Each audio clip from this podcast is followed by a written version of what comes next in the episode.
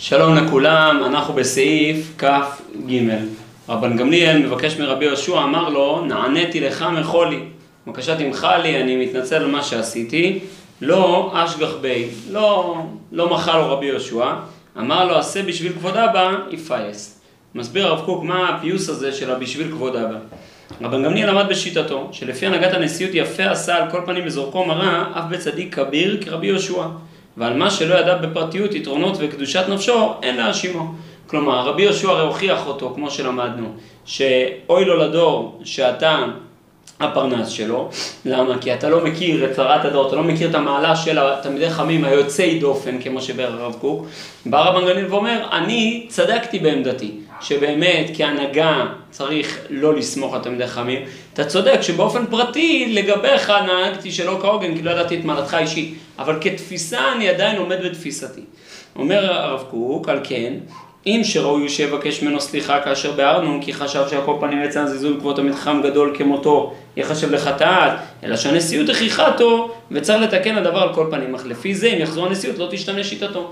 כלומר, רבן גמליאל מבקש סליחה באופן האישי מרבי יהושע, בהיבט האישי, על הפגיעה האישית, אבל בהיבט התפיסתי עדיין נשארת המחלוקת.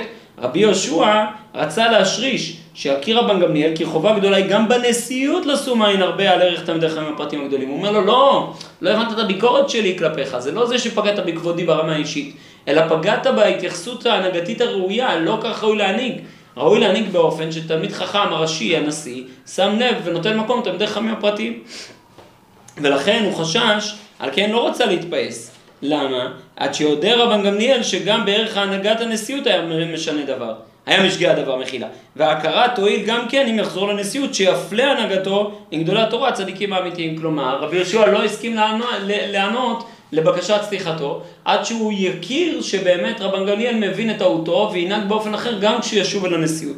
והנה אם כדברי רבן גמליאל שהייתה החלטה דבר מוכרח כי מה לעשות לטובת הנשיאות, אני צריך גם לפגוע תלמידי חיים פרטיים.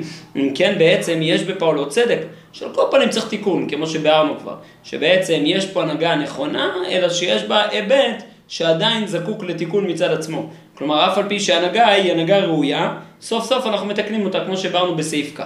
אם כן, ראוי וכדאי גם כבוד עצמו שיתפס עבור רבי יהושע. כי ערך עצמו לא נגרע כלל בזה מאחר שעשה את המוטל עליו. כלומר, תמחה לי, כי אני עשיתי כהוגן, אז תמחה לי מצד עצמי. עצם זה שאני נהגתי כראוי מצד הנהגת הנשיאות, סוף סוף תמחה לי.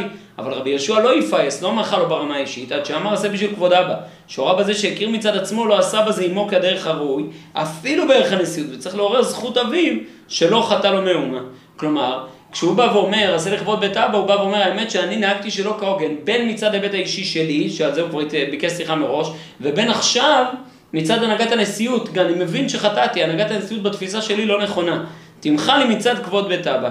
ובזה היה בטוח כי מעתה תהיה הנהגה הכוללת אצל רבן גמליאל מסוימה, כלומר מוגבלת בהשגחה פרטית לרומם קרן צדיקים וחיים הפרטיים, שבהם תהיה הרמת קרן ישראל עולמים, על כן יפייס ברגע שהוא ראה שרבן גמליאל משנה את עמדתו, משנה את הנהגת הנשיאות שלו, אז הוא יתפייס לו, כי זאת הייתה המטרה והתכלית שלו, שיהיה לכולם ערב חנוכה שמח ומבורך.